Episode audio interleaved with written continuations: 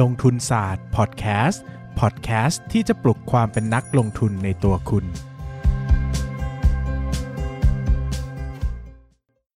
สวัสดีครับยินดีต้อนรับเข้าสู่รายการลงทุนศาสตร์พอดแคสต์รายการที่จะชวนทุกคนมาพัฒนาความรู้ด้านการเงินและการลงทุนไปด้วยกันวันนี้เป็นตอนที่สี่ร้อยแปดสิบนะครับเป็นตอนสุดท้ายที่จะจัดพอดแคสต์นี้นะครับเอ่อไม่ไม่มั่นใจเหมือนกันว่าจะกลับมาทำหรือเปล่านะพูดอย่างนี้นะครับก็ถือว่าเป็นงานออฟซีซั่นยาวๆแล้วกันนะครับก็พูดกันตามตรงแบบตรงๆเลยนะนะครับก็ถ้ามีลูกค้ามีโฆษณาเข้าก็อาจจะกลับมาเป็นเทปพิเศษนะหรือว่ามีเรื่องที่น่าสนใจจริงๆหรือยกตัวอย่างเช่นอยากจะขายหนังสือหนังสือใหม่ออกไงก็อาจจะมาเป็นเอพิโซดเป็นช่วงเป็นอะไรสั้นๆนะครับแต่การจัดแบบต่อเนื่องระยะยาวอย่างเงี้ยมันอาจจะไม่ได้ทำแล้วนะครับเทปนี้ก็ไม่มีสาระนะสั่งลาพูดลากันแล้วก็อธิบายกันให้เข้าใจหมายถึงว่าผมก็มองว่าเออการฟังเนี่ยมันน้อยลงเรื่อยๆนะจนถึงตอนนี้ผมคิดว่ามันนิ่งแหละมันก็คือคนที่ฟังก็คือคนที่ฟังจริงๆนะดังนั้นเนี่ยคุณก็คือเพื่อนผมแหละนะครับผมก็จะอธิบายให้ทุกคนเข้าใจว่าผมทำพอดแคสต์ประมาณสอง สอง สาม ปีแล้วมั้งนะถ้าจำไม่ผิดนะครับก็เป็นช่วงเวลาที่ยาวนานเหมือนกันแล้วก็ด้วยตัวผมเองเนี่ยเป็นคนชอบเล่าข้อมูลพื้นฐาน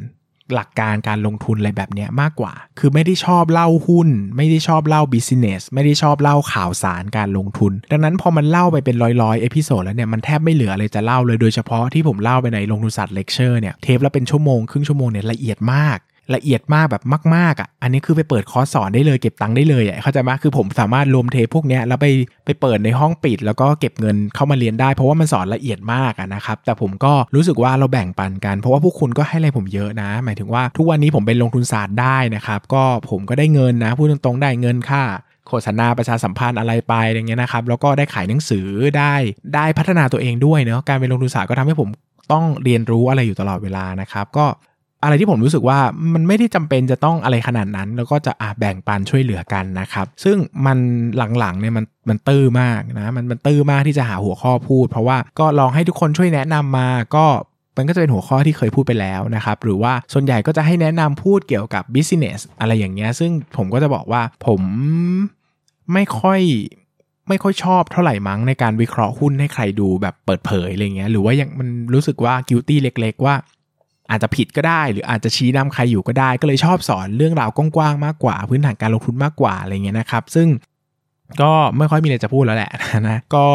มันยาวนานมากนะครับก็เลยรู้สึกว่าเฮ้ยเราก็อาจจะต้องวางมือแล้วไหมนะล้างมืออ่างทองคำนะครับแล้วก็ส่วนหนึ่งก็รู้สึกว่า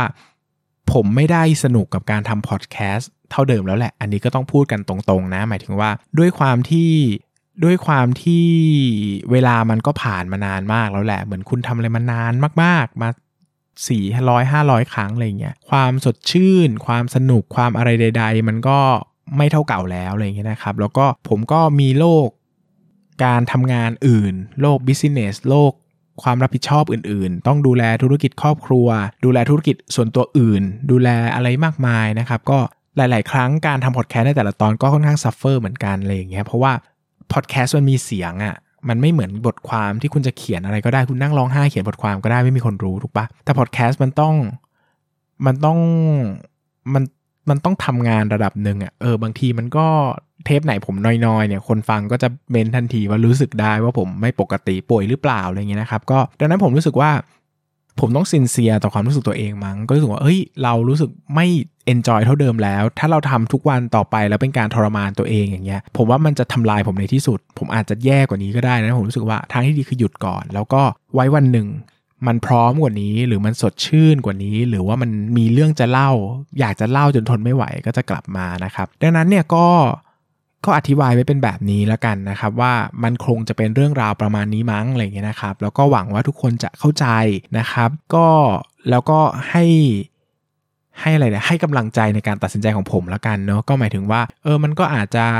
ไม่รู้เหมือนกันว่ามันจะเป็นยังไงนะจะได้หยุดไปนานเท่าไหร่หรือว่าจะไม่ได้กลับมาทำอีกเลยหรือจะนานๆกลับมาทีอะไรเงี้ยก็ก็แล้วแต่สถานการณ์จะพาไปแล้วกันนะครับแต่ก็ถือว่าตอนนี้ตัดสินใจแบบนี้ไปก่อนนะแล้วก็ยังเขาเรียกว่าอะไรดีเทปนี้ตั้งใจจะบอกว่าก็อาจจะไม่ได้เจอกันบ่อยๆแล้วอะไรเงี้ยนะครับก็อยากจะเป็นกำลังใจให้ทุกคนในการเป็นนักลงทุนนะนะครับเพราะว่าการลงทุนเปลี่ยนชีวิตผมเนอะผมก็คงจะเคยพูดไปหลายครั้งแล้วแหละนะครับว่าตอนแรกผมก็ไม่ได้มีอิสรภาพทางการเงินนะครับไม่มีเลยนะ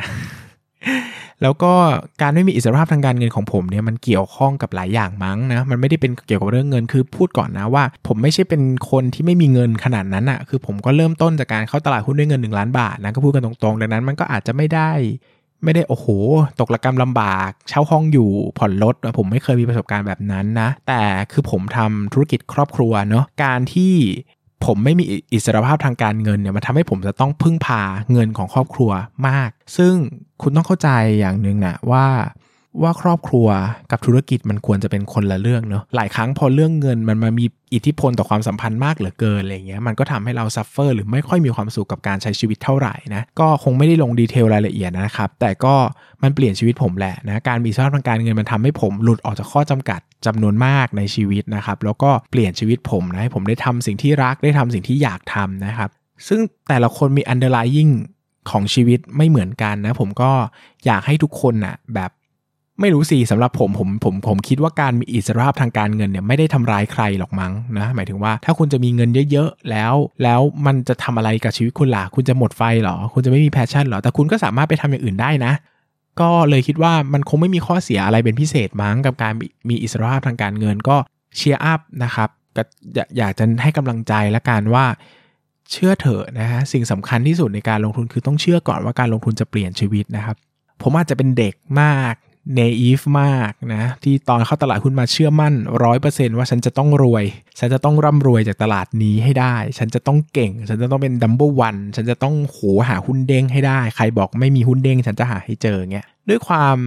ปีก้าขาแข็งแบบเด็กๆมั้งที่ทำให้ผมผ่านช่วงเวลาที่ยากลำบากที่สุดก็คือช่วงเวลาความสงสัยความไม่เข้าใจว่าเราจะไปรอดไหมเราจะอยู่ได้ไหมอะไรอย่างเงี้ยนะครับด้วยแพชชั่นจำนวนมากด้วยมั้งที่เป็นคนที่เวลาทำอะไรแล้วมันพลั้งพลูเหลือเกินอะไรเงี้ยนะครับก็เลยทำให้ชีวิตในการเริ่มต้นการเป็นนักลงทุนเนี่ยไม่ได้เหนื่อยคือเหนื่อยกายแต่ไม่ค่อยเหนื่อยใจเพราะสนุกสนุกการอ่านงบตีหนึ่งตีสองบางทีนอนไม่หลับอย่างมาเปิดอ่านงบสงสัยมากมันเป็นยังไงหน้าบริษัทนี้อะไรเงี้ยมันมีความสนุกมันมีความเร้าใจบางอย่างอยู่นะครับซึ่งผลผ่านช่วงเวลาแบบนั้นมาหมดแล้วแหละนะมันก็เทิร์นดาวมาเป็นชีวิตจริงนะเข้าใจโลกซึ่งผมก็เคยถามตัวเองนะว่าถ้าหลังจากวันนี้ไปผลตอบแทนไม่ได้เลยอ่ะศูนย์เปอร์เซ็นต์หรือได้เท่าเงินเฟ้อไปเรื่อยๆอย่างเงี้ยก็ไม่ได้มันก็ไม่ได้ทำลายชีวิตขนาดนั้นนะด้วยความที่การจะมีเงินเท่านี้มันก็ไม่ใช่เรื่องง่ายสำหรับ one person อะนะมันก็สำหรับผมมันก็คือ miracle แล้วมันก็คือสิ่งมหัศจรรย์แล้วดังนั้นก็ appreciate มั้งหมายถึงว่าซาบซึ้งมีความสุขยอมรับมันแล้วก็อะไรจะเป็นไปก็ต้องเป็นไปอะคือผมก็ไม่ได้เหลืออะไรติดค้างกับ ตลาดหุ้นมั้งถ้าพูดกันตรงๆอะก็ไม่ได้รู้สึกว่าจะต้องรวยเท่าไหร่อะโหแต่ก่อนอยากมีพันล้านอยากมีหมื่นล้านนะพูดได้นะก็เป็นคนเป็นเด็กนะเด็กแบบคึกๆอะไรเงี้ยก็ทุกวันนี้ไม่รู้จะมีพันล้านไปทำไมพูดกันตรงๆหมายถึงว่าก็คงมีก็คงมีอ่ะมีพันล้านเอาไว้อวดหรออวดใครอ่ะมันต้องอวดใครวะอะไรอย่างเงี้ยหรือว่ายังไงอ่ะมีพันล้านแล้วยังไงต่อมีโทรฟี่ไหมมีโล่ไหมมันก็ไม่มีอ่ะชีวิตมันก็เท่านี้จริงๆอ่ะนะก็พาไปถึงจุดที่มีอิสรภาพทางการเงินแล้วสำหรับผมมันก็หลังจากนั้นมันไม่ค่อยต่างแล้วแหละมันเป็นเรื่องของกิเลสส่วนบุคคลแล้วว่าอยากจะพาไปถึงไหนนะซึ่งโชคดีที่กิเลสของผมมันไม่ได้อยู่แถวนี้ละมันไปอยู่ที่อื่นก็ไปทำอย่างอื่นแทนอะไรเงี้ยสำหรับคนที่อยู่ที่นี่ก็ก็ยินดีด้วยก็ยังคิดว่าคุณก็น่าจะสนุกกับการลงทุนเนาะนะครับส่วนใครที่ยังไม่ถึงอิสรภาพทางการเงินก็ก็เป็นกำลังใจให้นะครับแล้วก็หวังว่ามันจะไปถึงในสักวันหนึ่งเนอะหลายคนทุกคนมันเริ่มต้นไม่เหมือนกันมีแนวทางชีวิตไม่เหมือนกันก็อย่างที่บอกไปเมื่อประมาณ สองถึงสาม เทปที่แล้วนะครับว่าเราต้องมีเป้าหมายในชีวิตของตัวเองดังนั้นก็เชื่อว่าทุกคนควรจะต้องเข้าใจตัวเองให้มากๆเนาะก่อนที่จะไปเรียนรู้หุ้นไปเรียนรู้งบการเงินไปเรียนรู้ผู้บริหารเข้าใจตัวเองก่อนว่าเรามาอยู่ที่นี่ทำไมต้องการอะไรเป้าหมายที่แท้จริงคืออะไรแล้วไปถึงจุดไหนถึงจะเรียกว่าพอพอแล้วจะทำยังไงจะผ่อนความรุนแรงในการลงทุนลงแบบไหนจะใช้ชีวิตอย่างไรอย่าลืมนะครับว่านี่มันเส้นทางระยะยาวมากคุณอาจจะไปถึงอิสรภาพทางการเงินในยี่สิบปีข้างหน้าก็ได้ดังนั้นอย่าทุ่มเททุกสิ่งทุกอย่างให้กับตลาดหุ้นไปเสียหมดนะ invest ลงทุนในอย่างอื่นบ้างลงทุนในสุขภาพดูแลตัวเองลงทุนในความสัมพันธ์คบเพื่อนมีครอบครัวที่ดีมีความรักที่ดีลงทุนในความรู้ด้านอื่นบ้างลงทุนในชีวิตด้านอื่นบ้างลงทุนในงานอดิเรกสร้างความสุขผมว่าเรื่องเหล่านี้สำคัญมากๆแล้ววันนึงมันจะมันจะให้ผลตอบแทนที่แบบคุณลงทุนในความสัมพันธ์น่ะมันไม่รู้ว่าผลตอบแทนมันจะ กี่ร้อยกี่ล้านเท่าอ่ะแต่มันดีแน่ๆนะถ้าคุณลงทุนถูกคนน่ะนะครับดังนั้นเนี่ยอย่าโฟกัสไปที่ตลาดหุ้นอย่างเดียวลองมองโลกในแบบของความเป็นจริงยอมรับก่อนว่าตลาดหุ้นอาจจะไม่ใช่ทุกสิ่งทุกอย่างในชีวิตคุณอาจจะค้นพบวิธีการใช้ชีวิตแบบใหม่หรือว่าค้นพบทัศนคติแบบใหม่ที่ไม่ได้เปลี่ยนชีวิตคุณเลยนะคุณยังลงทุนแบบเดิมอ่านหุ้นแบบเดิมขยันขันแข็งแบบเดิมแต่มีความสุขมากขึ้นซึ่งนี่มันคือมันคือกิฟต์อ่ะมันคือคิดเปลี่ยนวิธีคิดแล้วมีความสุขแต่คุณต้องเข้าใจไงว่าทุกวันนี้การมีความสัมพันธ์ที่ดีมีความรักที่ดีมีชีวิตที่ดีมันก็ดีแล้วในระดับหนึ่งนะไม่ต้องรอว่ามีร้อยล้านแล้วค่อยอนุญาตให้ตัวเองมีความสุขก็ได้เพราะว่าเอาพูดตรงๆไม่รู้จะไปถึงไหม ใจร้ายไปปะคือแต่ถ้าผมอะผมบอกว่าตัวผมต้องมีพันล้านนะถ้าผมไม่มีพันล้านผมจะไม่มีความสุขแล้วผมจะมีความสุขได้เมื่อไหร่อะไม่รู้ว่าชาตินี้จะไปถึงหรือเปล่าเลยด้วยซ้ำนะดังนั้นก็เมตตากรุณากับตัวเองครับใช้ชีวิตให้ผ่อนเลือกทางที่มีความสุขที่สุดสุดท้ายแล้วเราหาเงินไปเพื่อจะมีความสุขดังนั้นอะไรที่เป็นความสุขได้เลยก็จงมีเลยครับมันจะเป็นสิ่งที่ดีมากๆนะสำหรับการเป็นนักลงทุนหวังว่าทุกคนจะมีความสุขในการลงทุนนะแล้วก็ก็คิดซะว่าผมผมเป็นเพื่อนคนหนึ่งละกันที่เรายังเป็นเพื่อนกันอยู่แต่เพียงเราอาจจะไม่ได้พูดคุยกันเหมือนเดิมวันนี้อาจจะเป็นวันจบการศึกษาปริญญาตรีที่เราจะโยนหมวกโยนครุยแล้วก็ร้องเพลง Until We Meet Again แล้วก็จนกว่าจะกลับมาพบกันใหม่นะครับแต่เชื่อว่าเชื่อว่าเชื่อว่าเราจะยังเป็นเพื่อนกันเหมือนเดิมนะครับสำหรับวันนี้ขอบคุณทุกคนมากครับแล้วก็เจอกันใหม่เมื่อไหร่ไม่รู้แต่ผมเชื่อว่าความสัมพันธ์ระหว่างเราก็จะยังเป็นเพื่อนกันแบบนี้ต่อไปขอบคุณครับอย่าลืมกดติดตามลงทุนศาสตร์ในช่องทางพอดแคสต์เพลเยอร์ที่คุณใช้แล้วกลับมาปลุกความเป็นนักลงทุนกันใหม่ในลงทุนศาสตร์พอดแคสต์